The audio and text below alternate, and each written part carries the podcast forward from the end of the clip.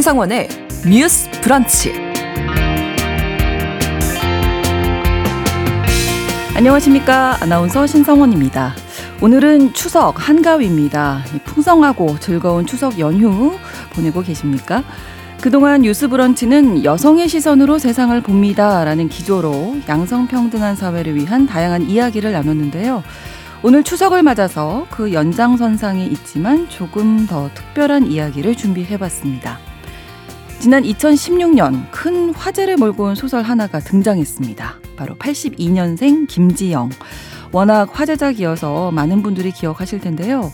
1982년에 태어난 김지영이라는 이름의 여성이 겪게 되는 일, 가사, 육아 등 다양한 현실을 담아낸 책으로 당시 우리 사회에 묵직한 화두를 던졌죠.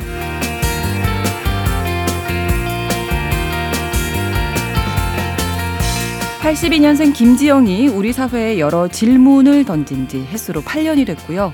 2023년 올해로 지영이는 41세 중년에 접어들었을 겁니다. 지영이가 8년이 지나 중년의 여성이 되는 동안 우리 사회는 얼마나 변화했을까요? 또 변화하기 위해서 어떤 노력을 하고 있을까요? 오늘 이 시간에는 중년이 된 82년생 김지영, 우리 사회는 달라졌나? 라는 주제로 지금 이 시대의 현실을 함께 점검해 보려고 합니다. 9월 29일 금요일 추석날 보내드리는 신성원의 뉴스 브런치 문을 열겠습니다.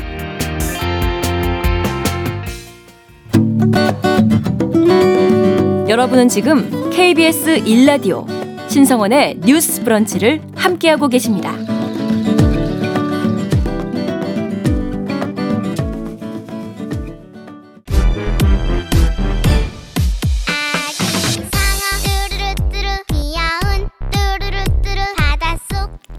뉴스 브런치 청취자 여러분과 함께 소통하며 만들어 갑니다. 실시간으로 유튜브로 보실 수 있고요. 여러분의 의견 받고 있습니다. 짧은 문자 50원, 긴 문자 100원이 드는 샵 9730, 오물정 9730번 누르시면 되고요. 라디오 콩 앱으로도 많은 의견 보내주시기 바랍니다.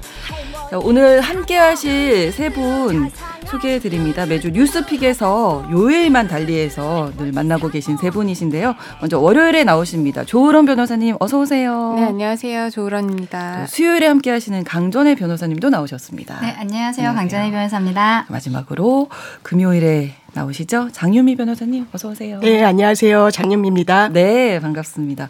자, 이 세 분과 함께 오늘 이런저런 이야기 나눠볼 텐데 자, 뉴스픽 시간에 저는 뭐 다 이제 만나 뵙고 있지만 세 분이 이렇게 모이신 적은 처음이신 거죠? 네. 그렇습니다. 예, 어떠세요? 세 분이 또 인사도 나누셔야 될 것 같아요. 네. 네.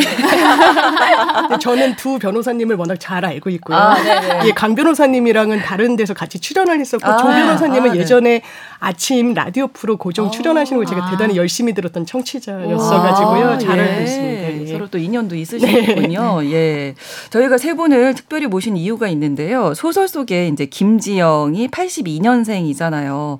아무래도 이제 80년대에 태어난 여성을 상징하고 있다 이렇게 생각이 되는데 저희가 여기서 뭐 갑자기 나이를 공개하거나 그러진 않겠습니다. 근데 아마 세 분도 80년대생 요 정도는 말씀드려도 되죠 저희 청취자 네, 여러분들께. 네. 근데 네, 조금 아까 네. 82년생 김지영이 어느새 네. 중년이라고 말씀하셔서 아, 아 동의를 안 하시는군요. 네, 아, 깜짝 예. 놀랐습니다. 아 그러시군요. 그렇게는 생각이 안 되시지만 강전희 네. 변호사님은 아직 이제 결혼 안 하셨고 미혼이시고. 네. 네. 추석을 잘 보내시겠네요. 그러면 어. 부럽습니다.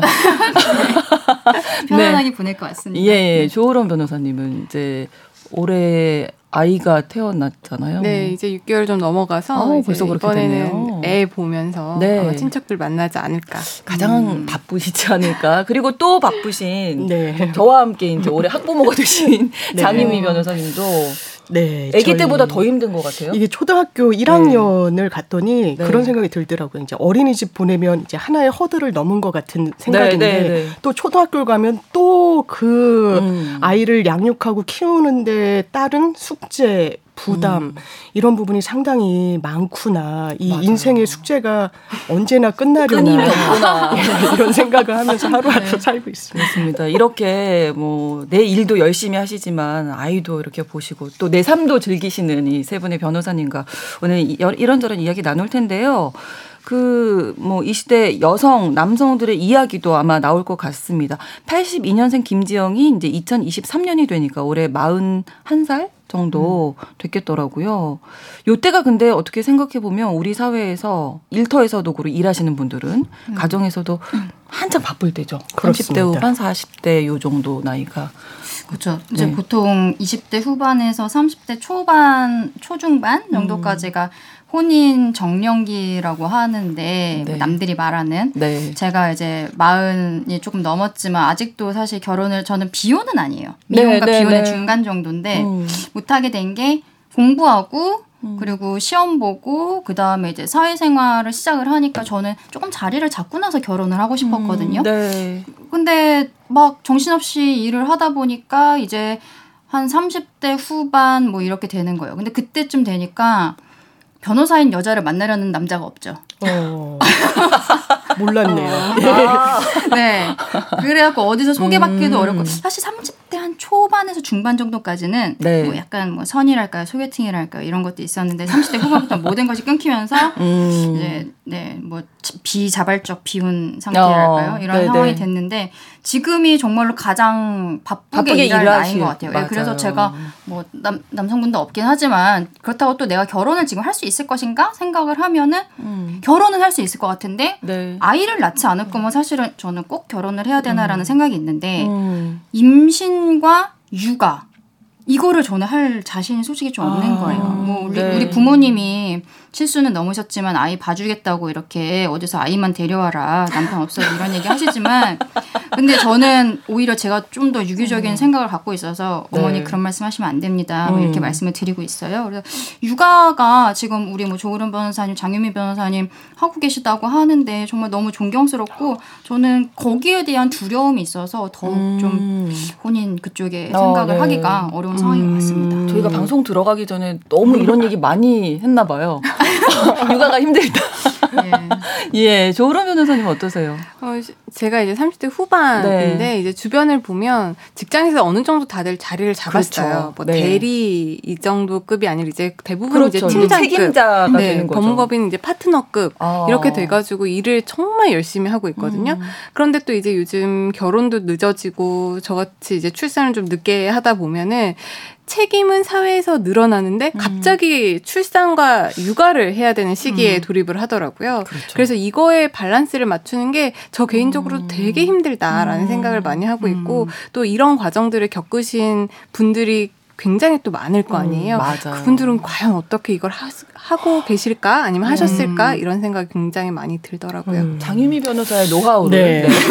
저는 이런 생각을 했습니다. 네. 출산을 하고 하염없이 바깥 풍경을 바라보면서요. 네. 아 이런 보통 이렇게 길에 왔다 갔다 하시는 분들이 이런 고난을 다 이기고 살아내고 계시는구나 아. 이런 생각이 드는 거예요. 아. 제가 이제 결혼하기 전에 그리고 결혼한 이후에 출산하기 전에 머릿속으로 그렸던 아 내가 이렇게 저렇게 하면 되겠지 이렇게 저렇게 내가 잘 해내겠지라는 음. 게 하염없이 허물어지더라고요. 네. 잘 못하겠고 어렵고 뭐가 음. 뭔지 모르겠고 이렇게 헤매는 과정이 계속되고 뭐 하나 열심히 일을 엄청 열심히 해야 되면 아이는 또 이게 뒷전으로 처지고 음, 아이에게 그렇죠. 또 집중하면 예 그래서 음. 아둘 다 열심히 할 수는 없다.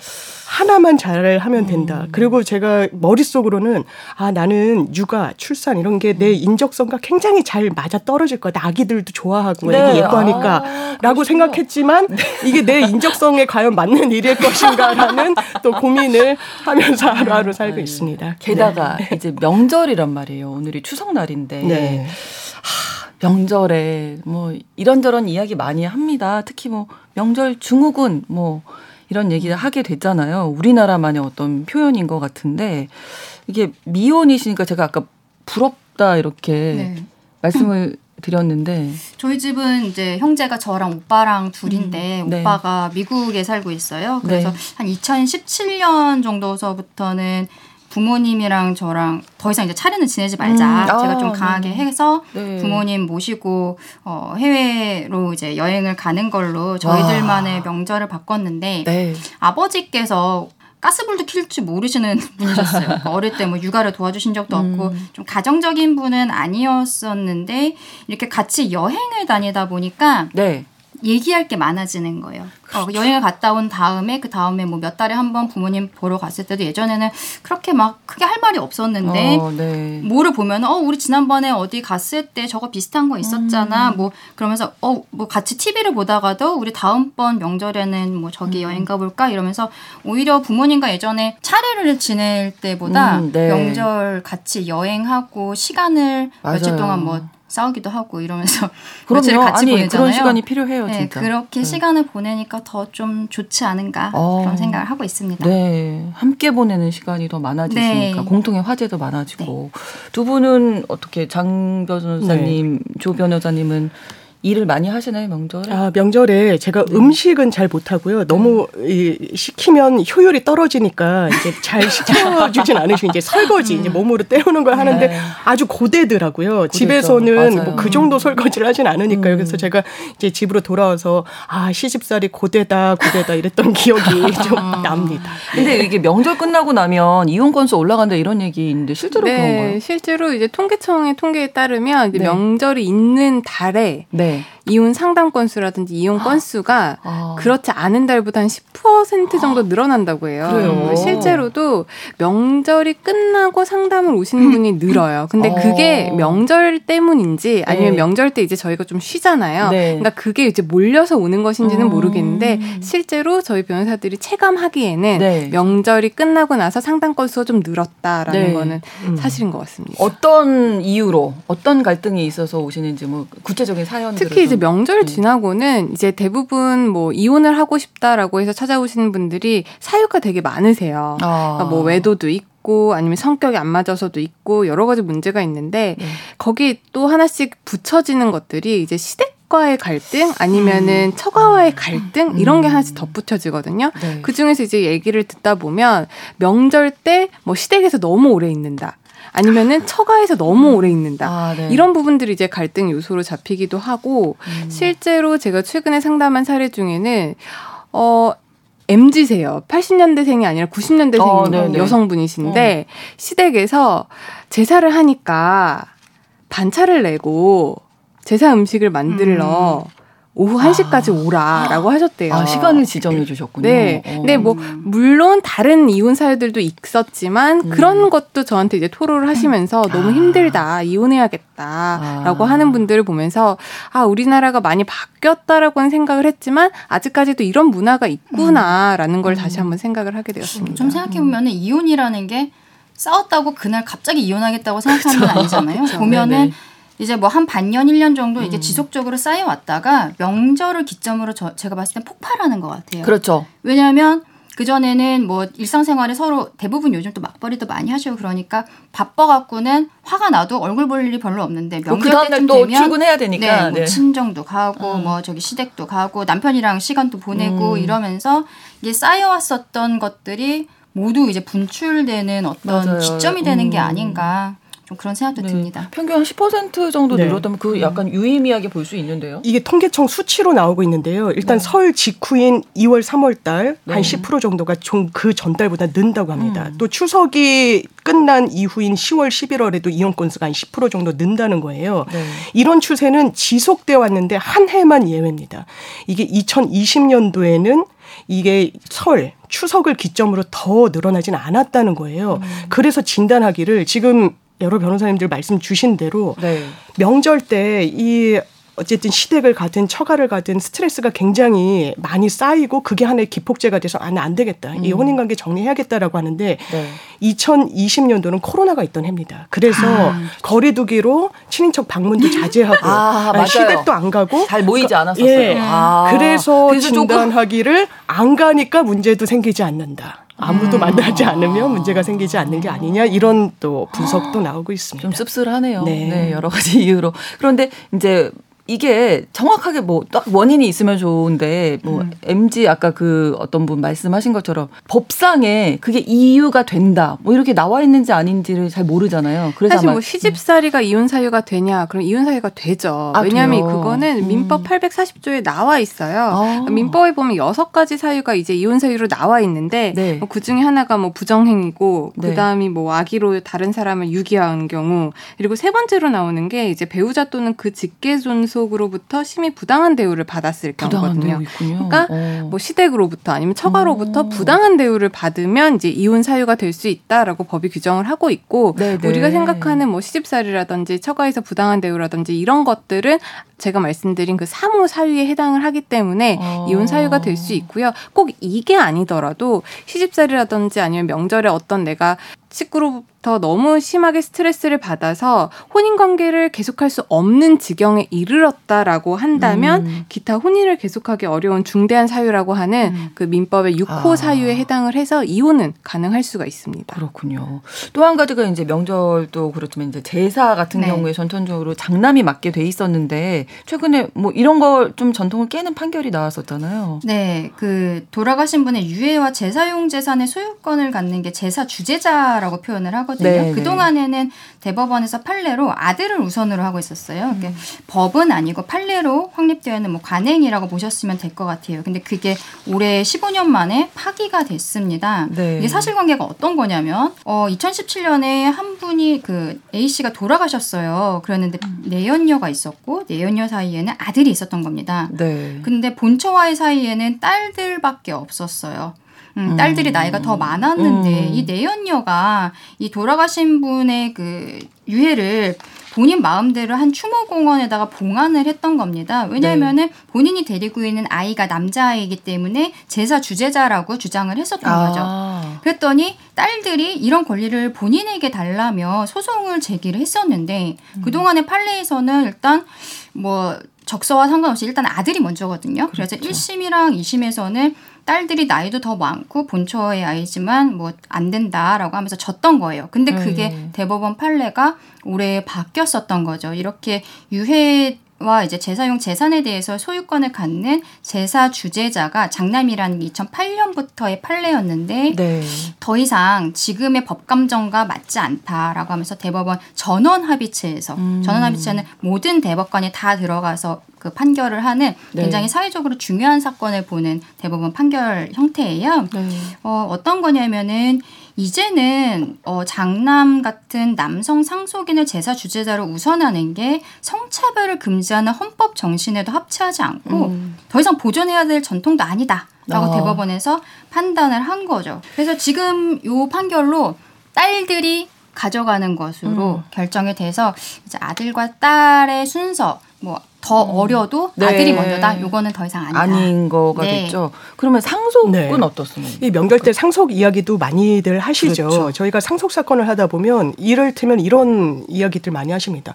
아니 큰 오빠는 우리 음. 형제 중에 유일하게 대학 다녔잖아. 우린 어. 대학도 못 다녔는데 음. 하거나 아니 뭐 작은 오빠 미국 유학 갈 때 부모님이 돈 주셨잖아. 음. 다 법적으로 유의미한 주장들이에요. 아, 왜냐하면 음. 특별 수익이라고 해서 같은 상속권자들 중에 누군가가 미리 이 돈은 받은 걸로 평가를 받을 수 있기 때문입니다. 상속 재산을 이를테면 미리 줬다라는 개념으로 보시면 되는데요. 판례가 네. 인정하고 있는 이 특별 수익은 목돈을 떼어준 경우로 생각하시면 됩니다. 이를테면 음. 결혼 자금을 줬다, 어. 유학 자금을 줬다, 네. 학비를 대줬다, 내지는 독립할 때 비용을 대줬다 등등인데요. 이를테면 돌아가실 때 재산이 딱 1억이 남았는데 음. 그 중에 한 어떤 형제만 한 5천만 원 정도를 미리 받았다. 유학 아, 자금으로. 어, 그러면 상속 재산은 1억이 아니라 1억 5천을 베이스로 계산을 해서 아. 상속 지분대로 나눠 갖는 겁니다. 그래서 이 부분을 다 녹여내서 어, 받게 되고요. 또 이런 경우들이 있습니다. 내가 미리 받기는커녕 음. 부모님 부양은 나 혼자 했는데 아. 병원비, 병간호 아, 내가 그렇죠, 하고 그렇죠. 간병도 내가 하고 내지는 간병인 비용 내가 냈다. 음. 이 부분은 기여도라고 해서 상속재산에서 그만큼 이 피상속인의 어떤 부양을 한 부분이 인정받게 되는 그런 법리가 당연하지만 있습니다. 그렇습니다. 음. 그리고 또 유류분이라고 음. 해서 그 한 자식한테 몰아주는 것도 안 돼요. 가끔 아. 이런 문의가 오세요. 내가 뭐 큰 아들한테만 음. 재산을 다 주고 싶다. 그래도 되냐. 네. 근데 요즘 많은 분들이 유류분이라는 게 있다라고 해서 안 될것 음. 같으니까 이제 상담을 하시는 건데 그렇죠. 실제로도 어떤 특정 상속인에게만 그 상속을 다 해주겠다라고 어떤 유언을 미리 써놓는다거나 네, 아니면 네. 생전에 증여를 다 했다라고 해도 이게 나중에 돌아가시고 나서 이게 상속인들 간의 분쟁으로 될 소지가 있고 일부분은 또 돌려줘야 되는 상황이 발생을 하거든요. 아, 그렇기 때문에 그런 부분들도 평소에 좀 유념하셨으면 음, 좋겠습니다. 그렇습니다. 자, 오늘 명절을 맞아서 가족 안에서 어떤 변화가 있었는지 어, 살펴봤고요. 여기서 노래를 좀 한 곡 듣고 갈 텐데 조을원 변호사님이 추천해 주신 곡 악동 뮤지션의 Love Lee 추천해 주셨는데 특별한 이유가 있으실까요? 네, 요즘 제가 되게 많이 듣고 있고요. 아, 악동 예. 뮤지션이 되게 10대 때 데뷔해서 지금까지 정말 왕성하게 활동하고 맞아요. 잘하고 음, 있잖아요. 음, 제 아이도 그랬으면 좋겠다. 아, 네, 네. 아, 우리 음. 육아 스트레스를 악동 뮤지션의 노래로 음. 풀고 계신 조을원 변호사의 추천곡 Love Lee 함께 듣겠습니다. 신성원의 뉴스 브런치는 여러분과 함께 합니다. 짧은 문자 50원, 긴 문자 100원이 드는 샵 9730. 무료인 콩 앱과 일라디오 유튜브를 통해 참여해 주세요.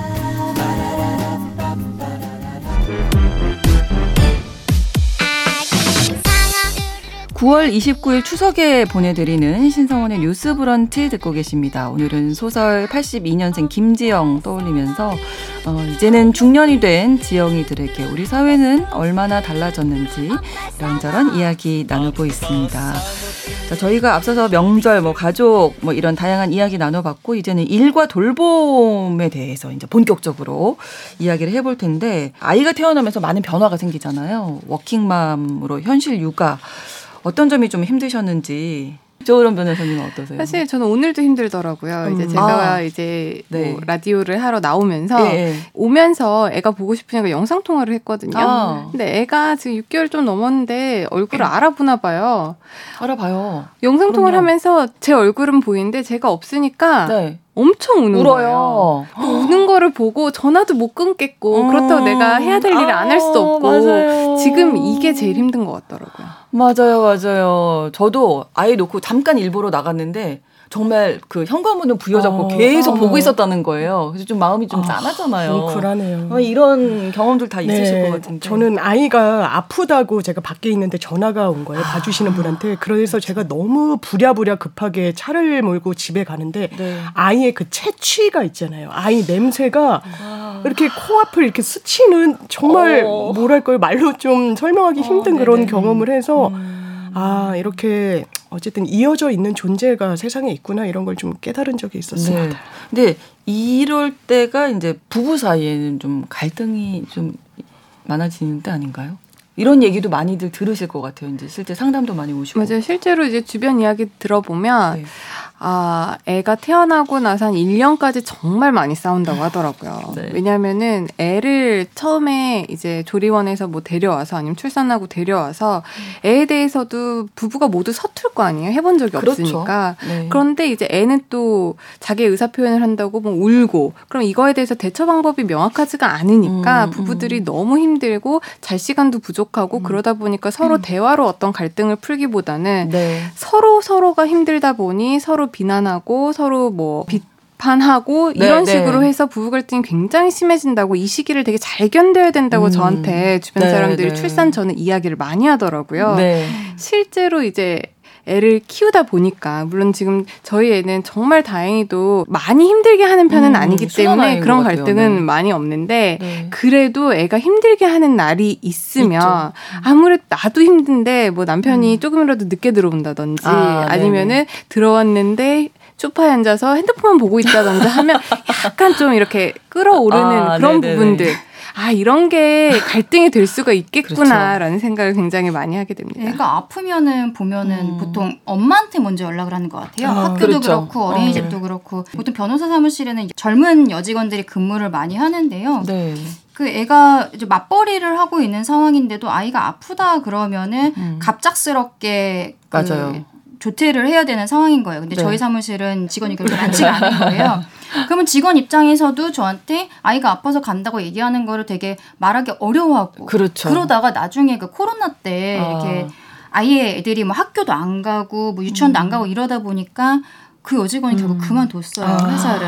아. 이를 봐줄 사람이 없는 없어서. 거예요. 예, 가까이에 무슨 부모님이 계신 것도 아니고 네. 그러다 보니까 결과적으로 어, 음. 육아에 있어서는 엄마 아빠가 동등하다라기보다는 분명히 맞벌이를 하고 있는데도 그래도 음. 엄마가 먼저라는 게 맞아요. 아직도 사회적으로 좀 그렇게 생각을 하는 것 같다. 네. 그런 생각을 했습니다. 사실 법적으로는 뭐 육아휴직, 출산휴가, 돌봄휴가 다 있는 네, 거잖아요. 그렇습니다. 네. 이게 법은 정확하게 규정을 아주 구체적으로 하고 있는데요. 네. 일단 육아휴직과 관련해서는 그렇습니다. 남녀고용 평등과 일가정 양립 지원에 관한 법률이라는 법이 있어요. 네. 거기 19조에 보면 육아휴직 을 규정하고 있는데요. 사업 주는 임신 중인 여성 근로자가 모성 보호를 하거나 근로자가 만 8세 이하 또는 초등학교 2학년 이하의 자녀 이때는 입양 자녀 포함이라고 구체적으로 음. 적시를 해놨습니다. 네. 를 양육하기 위해서 휴직을 신청하는 경우에는 이를 허용할 수 있다가 아니라 하여야 한다라고 음. 돼 있어요. 그러면서 이 육아휴직의 기간은 1년 이내로 하도록 되어 있는데요. 네. 사실 어떤 직업 을 가지신 분들 육아휴직 1년 동안 이렇게 좀 눈치 안 보고 쓰는 건 사실상 어려운 어렵죠. 부분이 있죠. 네. 그리고 출산 휴가도 당연하지만 근로기준법에 규정이 돼 있습니다. 네. 사용자는 임신 중의 여성에게 출산 전, 출산 후를 통틀어서 90일의 휴가를 주어야 한다인데요. 네. 이때 다태아 그러니까 쌍둥이를 임신한 경우에는 최대 120일까지로 그 좀 차등해서 규율을 하고 있고요.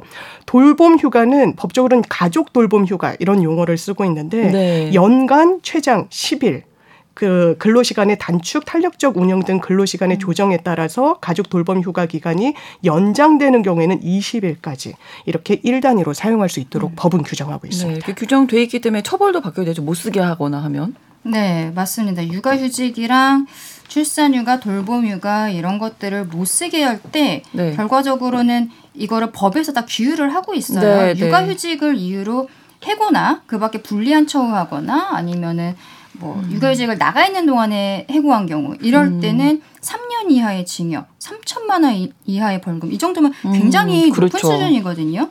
그리고 뭐 가족 돌봄 휴직이나 이런 거에 대해서도 똑같이 3년 이하의 징역 3천만 원 이하의 벌금입니다. 음.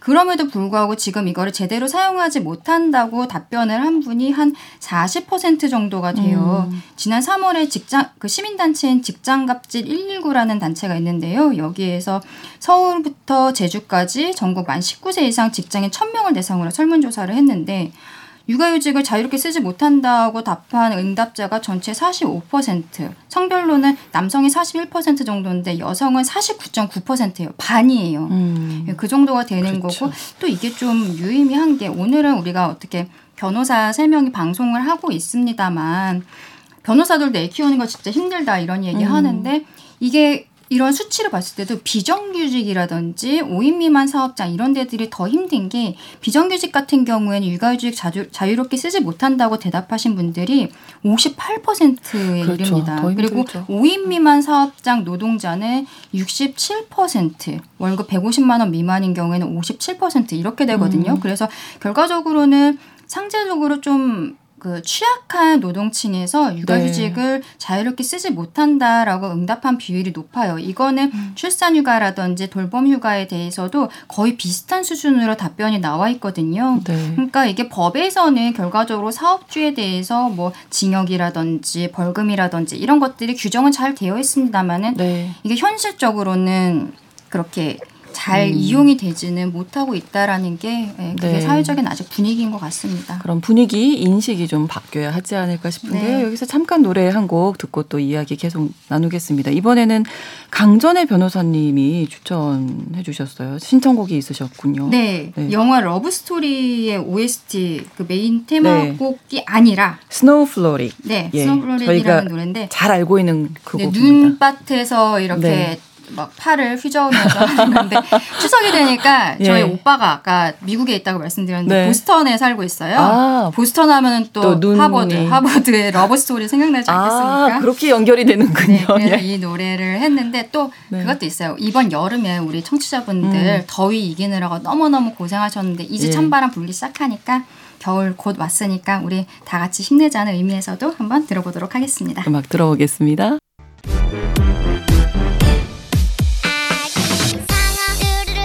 신성원의 뉴스 브런치에서 마련한 추석 기획 중년의 82년생 김지영 우리 사회는 달라졌나라는 제목으로 꾸며드리고 있습니다. 어, 우리 사회가 이제 일과 가정 여성들이 양립을 좀 잘할 수 있도록 하고 있는지 점검해 보고 있는데요. 이제 출산 휴가, 뭐 육아 휴직 쓰기 어렵다. 왜냐면 실제로 부모가 된 다음에 가장 큰 고비가 아까 장유미 변호사 처음에 말씀해 주시면 초등학교 아이가 들어갈 네, 때 맞습니다. 가장 고민들을 많이 하시더라고요. 음. 너무 힘들다. 아이 돌볼 네. 사람이 없다. 이러면 이제 여성들이 먼저 그렇죠. 예, 일을 관두게 된다. 경력 단절 얘기를 좀 해보려고 합니다. 고용이 M자형으로 나타난다고 하더라고요. M자형이라는 건 말 그대로 이제 중간이 푹 꺼진다는 거예요. 연령대로 네. 봤을 때 그럼 어느 연령대의 고용률이 확 여성 근로자로 한정을 지었을 때 떨어지느냐. 네. 35세에서 39세 구간이요.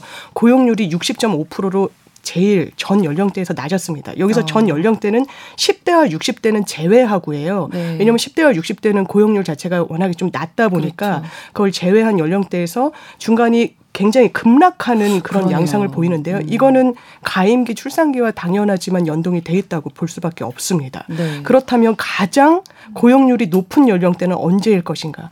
대학 졸업한 직후의 연령대라고 보시면 맞는 것 같아요. 25세에서 음. 29세 무려 73.9%이 취업률, 고용률 기록하고 있지만 네. 35세 이상으로 넘어가면서 확 그 음. 수치가 떨어진다는 점. 그러면 다른 선진국들, 다른 OECD 회원국들은 어떤 양상을 보이느냐. 한국 같은 경우가 유독 이런 M자형 양상을 보이고 있고요.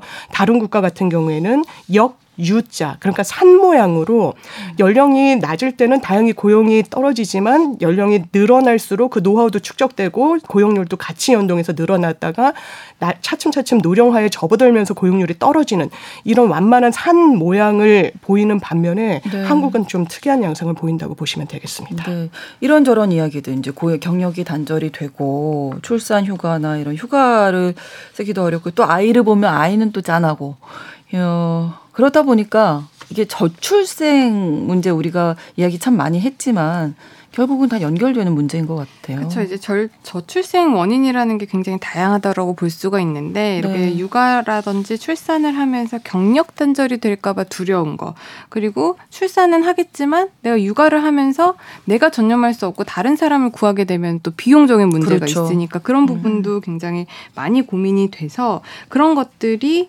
이제 저출생 문제와도 이제 연결이 될 수 있기 때문에 사람들이 뭐 일과 육아를 병행할 수 있도록 또 눈치 좀 안 보고 육아휴직 쓸 수 있는 사회 분위기라든지 아니면은 여러 가지 지원책이 음. 필요하다라고 말을 하고 있는 것 같고요. 네. 실제로 이제 제가 좀 찾아보니까 1934년에 네. 스웨덴에서 세계 최저 출생률을 기록을 했대요. 음. 그러니까 그 스웨덴의 사회학자 어떤 부부가 인구 문제 네. 해법으로 출산과 양육에 드는 비용의 사회화를 제안을 해서 출산율을 좀 끌어올렸다라고 하고요. 또 미국 같은 경우에는 2020년까지 출생률이 1.6으로 떨어지니까 그 2021년에 이제 코로나가 왔잖아요. 네. 그 팬데믹 상황에서 정부가 여성들의 일자리를 보전을 하면서 재택근무를 이제 지원하기 시작한 거예요. 네. 그러니까 이제 출산율이 좀 반등을 했다. 아. 이러한 연구 결과들도 있는 거 보면 우리나라도 좀 이런 것들을 좀 제고해서 음. 좀 우리나라 실정에 맞는 지원책들을 좀 구체적으로 설립할 필요가 있겠다. 이런 걸 좀 볼 수 있을 것 같습니다. 네. 저희가 한번 이 조사 결과를 설명을 해드린 적이 있었는데 요즘에는 결혼을 하지 않아도 뭐 동거를 하면서 아이 낳고 싶다. 나 혼자라도 아이 낳고 싶다. 네. 이런 걸 원하는 분들의 비율이 많이 늘었더라고요. 그렇죠. 통계청에서 지난해 발표를 한 게 있어요. 2022년 사회조사에 따르면은 남녀가 결혼하지 않더라도 함께 살 수 있다라고 음. 생각하는 비율은 65.2%입니다. 음. 네. 와, 대한민국 굉장히 많이 바뀌었어요. 네. 그러면서. 결혼하지 않고도 자녀를 가질 수 있다 라고 음. 답한 이도 4년 전에 30% 정도였는데 네. 3.4% 포인트가 증가해서 34.7% 우리 어머니 34.7%에 지금 들어가고 계신데요. 이런 상황입니다. 네. 20대에서 40대 여성의 음. 한26% 정도가 비혼 출산을 생각해 본 적이 있다라고 음. 얘기를 했고요. 그리고 응답자 가운데 절반가량 한 47.9%는 우리 사회가 비혼 출산에 대해서 더 포용해야 한다라고 음. 얘기를 했습니다. 이건 아무래도 20대에서 40대를 중, 중심으로 해서 비혼 출산에 대한 인식이 차츰 변화하고 있다 이렇게 음. 볼수 있을 것 같습니다. 네, 더 포용을 해야 하려면 어 어떤 뭐 예, 를 들어 임신이나 출산, 육아 관련한 혜택들이 있잖아요. 그게 그쵸. 이제 비혼일 경우엔 지금은 어려운 거잖아요. 그렇죠. 그게 지금 좀 제도가 개선돼야 된다라고 보고 있는 부분인데요. 네. 남녀고용평등법에서 보면은 배우자의 출산 휴가라고 되어 있어요. 그러니까 네. 결과적으로는 출산 휴가를 받으려면은 근로자의 배우자가 되어야 되는데 음. 이거는 법적인 배우자를 이야기를 하는 겁니다. 그렇죠. 그리고 우리가 가족 돌봄 휴직이라고 이야기 하는 것도 조부모, 부모, 배우자, 배우자의 부모, 자녀 이렇게 나오는데 이것도 결국에는 민법상에서 가족의 범위로 정하고 있는 어, 사람들에 대해서만 되는 거예요. 네. 그래서 이게 가족이라는 테두리를 벗어나면은 뭐 사고나 질병의 사유가 있어도 사용할 수가 없는 상황이고 모자보건법상에서 난임 부부 지원하는 부분이 있는데 네. 이런 난임 부부의 경우에도 정상적 성생활을 하고 1년 이상 임신이 되지 아니하는 상태인데 여기는 사실상 혼인 관계도 포함이 시키, 포함시켜주고 있습니다. 모자보건법상으로는. 네. 그런데 음, 동거나 동거 같은 이 비혼 비혼과 사실로는 사실은 차이가 좀 있는 상황이거든요. 그렇죠. 네. 그게 같다라고 보시기는 좀 어려워요. 법적인 음. 좀 개념이 있습니다. 그 동거 같은 비혼은 제외가 되어 있어요. 이 모자보건법상 난임의 시술비라든지 상담, 음. 교육 이런 지원 사업 혜택을 받지 못하는 상황이죠. 근데 문제는 비혼 동거로 태어난 아이들이 있을 거 아니에요. 그렇죠. 이 아이들에게도 출생이나 이제 돌봄, 생존, 부양에 관해서 보장받을 수 있는 길을 좀 열어주는 관심이 필요할 걸로 보입니다. 그렇습니다. 중년이 된 82년생 김지영, 우리 사회는 달라졌나라는 주제로 오늘 뉴스 브런치 조으론 변호사, 강전혜 변호사, 장유미 변호사 세 분과 함께하고 있습니다. 계속해서 이야기 이어가겠습니다. 네, 이번에는 직장 내 성차별은 어떤지 짚어보도록 하겠습니다. 가정에서의 문제, 그리고 출산, 육아, 돌봄까지 저희가 짚어봤고요. 그러면 실제로 일터에서는 어떻게 지내고 계신지 어, 짚어봐야 하는데, 지금도 뭐 직장 내 성차별, 성 역할 분담이 보이 지 않게 좀 나눠져 있는 면이 있죠. 네, 아무래도 그렇습니다. 지금 뭐 사례 같은 거를 뭐 직장 갑질 119 이런 단체에서 네. 수집을 해보면 어 마스크를 쓰는 코로나 국면에서도 언제 마스크 벗을지 모르는데 손님 응대해야 되니까 화장하고 다녀라라고 어. 이야기를 했다는 사례. 음. 아무래도 다과를 대접하거나 커피 타는 건 여성 직원이 해야지, 여직원이 해야지라고 이야기하는 그런 음. 부분들. 이제 암묵적으로 이런 부분이 성적으로 역할이 좀 고정적으로 나눠져 있다 이런 인식이 음. 아직까지는 좀 사회에 있는 것 같고 저만 해도 예전에 회사 다닐 때 선배가 네. 야, 너 치마 입고 다녀, 여자애가. 이런 어, 얘기를 예, 들었던 적도 어, 있어서, 어, 아, 제가 그 펜슬레이를 했던 게 2000년대 초반이니까 한 20년 전인데, 어. 그렇게 상황이 나아지진 않았구나. 직장 내 성희롱, 성범죄 같은 경우 여성들에게 훨씬 더 노출이 많이 돼 있잖아요. 네, 이게 직장 갑질 119와 아름다운 재단이 여론조사 전문기관 엠브레인 퍼블릭에 의뢰해서 지난달 8월에 이제 만 19세 이상 직장인 1000명을 대상으로 설문조사를 한 게 있는데요.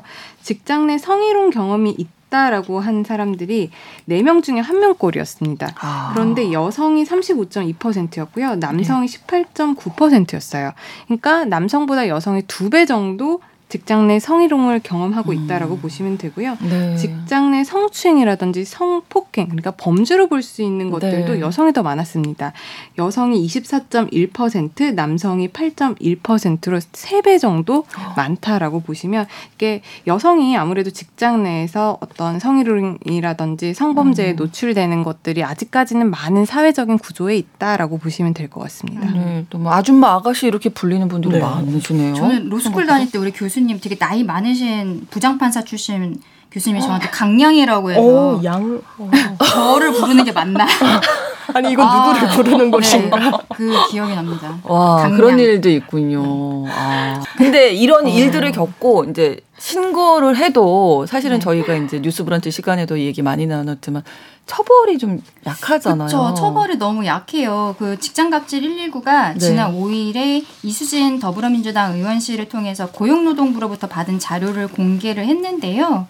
여기서 보면은 직장 내 성희롱 신고 사건이 3,186건 음. 있었는데 과태료 부과가 7.1%밖에 안 됩니다. 그리고 성희롱 신고를 이유로 불리한 처우를 가한 경우 이거 진짜 더 나, 나쁜 건데 이것도 449건이 신고됐는데 기소 의견으로 검찰에 송치된 것도 7.8%밖에 안 돼요.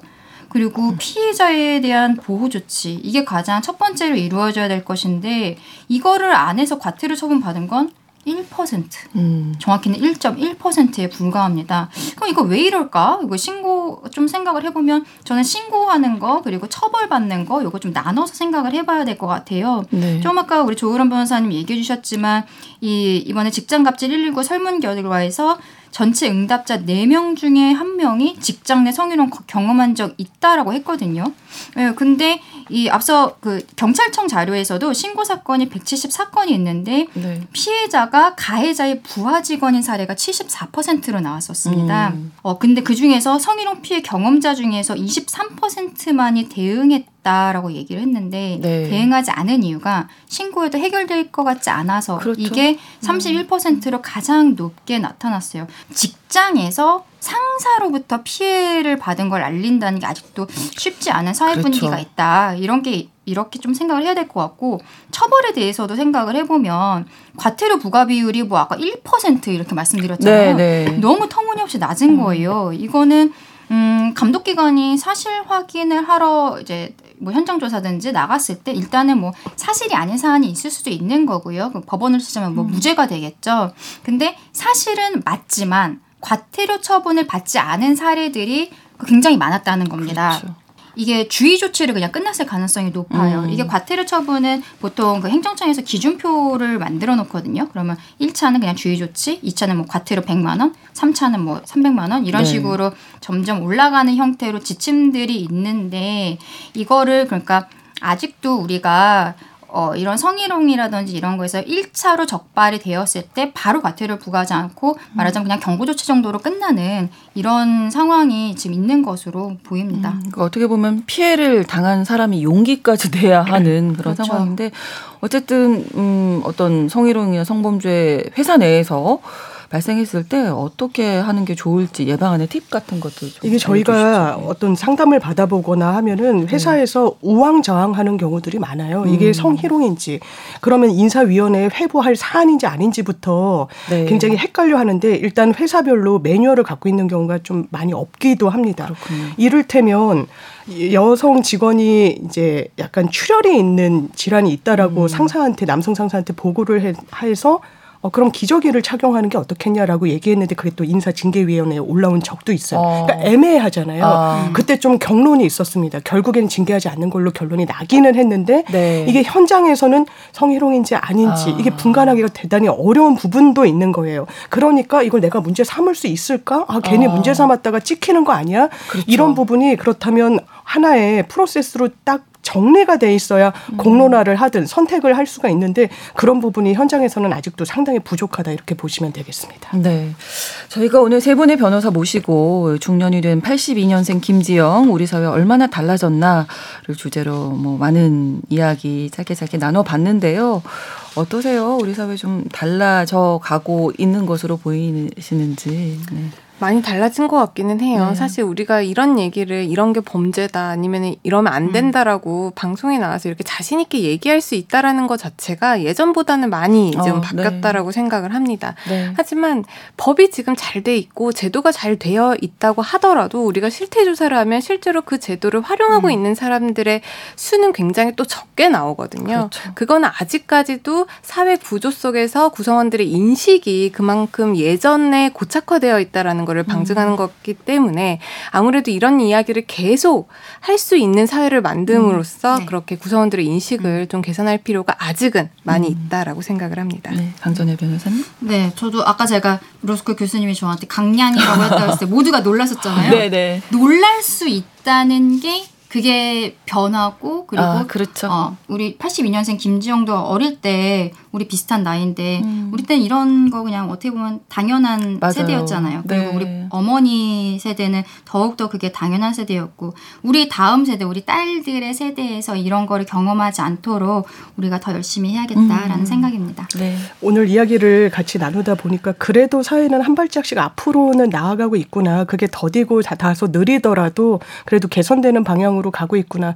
그래서 추석 때 좋은 한가위 되시고 이렇게 나아지는 걸 같이 같이 좀 새기면서 더 부족한 점이 무엇인지 이야기 나눌 수 있는 기회 또 있었으면 좋겠습니다. 그렇습니다.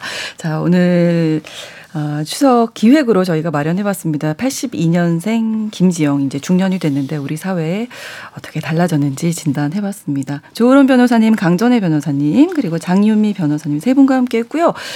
마무리로 이제 장윤미 변호사님께서 네. 예, 노래를 한곡 네. 들려주고 싶다고 하셔서 제가 나의 아저씨란 드라마를 아. 상당히 감명 깊게 봤고 네. 거기에 또 한가위의 상징이죠 아주 큰 달이 자주 네. 등장합니다. 예. 그래서 이 곡을 골라봤습니다. 제이의 디어 문 어, 추천곡 남겨주셔서 오늘 함께 들으면서 마무리하겠습니다. 세 분 감사합니다. 고맙습니다. 네, 감사합니다. 감사합니다. 9월 29일 금요일 추석에 보내드린 신성원의 뉴스 브런치 마치겠 습니다. 추석 연휴 풍성하게 행복하게 보내세요. 저는 돌아오는 월요일 11시 5분에 다시 오겠습니다. 고맙습니다.